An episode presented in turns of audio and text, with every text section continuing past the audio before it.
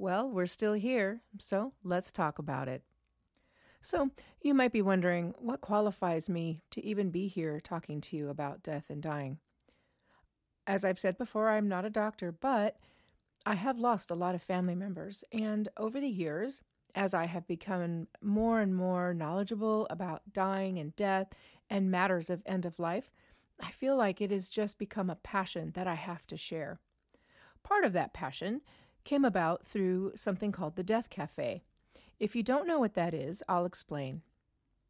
Death Cafe was started in London, and this is an opportunity for people to talk about death and dying, and because it was founded in London, there's also tea and cake. And so what does that even mean? What it is are people coming together, having tea, having cake, laughing, talking about death, dying, what wishes we have, what thoughts we have, what fears we have. Anything is a possibility to have for topic of discussion. In fact, the very model of the Death Cafe is there is no agenda. The host is simply the person who brings people together, provides the space, and might even have a little bucket of questions just in case you get stuck in conversation. We call them conversation starters. And to sit around a table with people you've never met, likely may not ever see again, I think it adds to the experience a little bit because there's no past hurt, there's no relationship with these people, there's no knowledge of their lives, and they have no knowledge of your life. You're coming together with the common purpose of talking about dying and death. I was hooked. You think about this.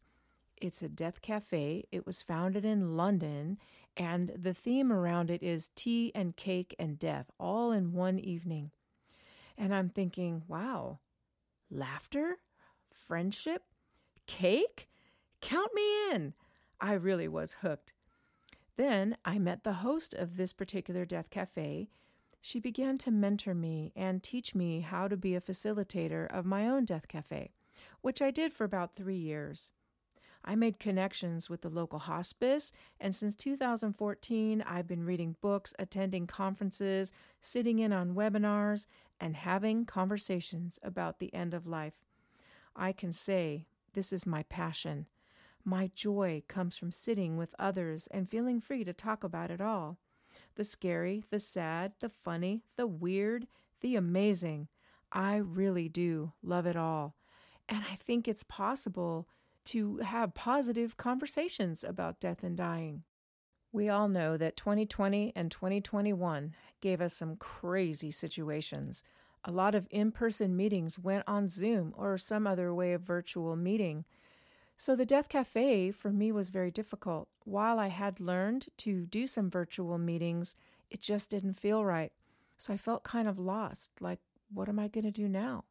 I still had my core group of people, and we did continue to have these conversations, but I felt like I needed to expand because it's got to be on more people's minds, not to diminish the conversations I was having, but just this desire to add more people into the mix, to enrich the conversation in some way.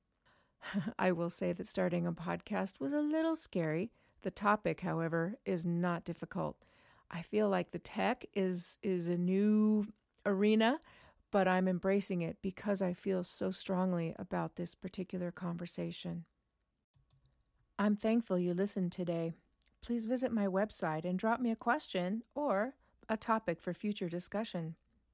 Also, in the show notes, you'll find any reference materials such as names or book titles that I discussed in this podcast. Until next time, folks, take care.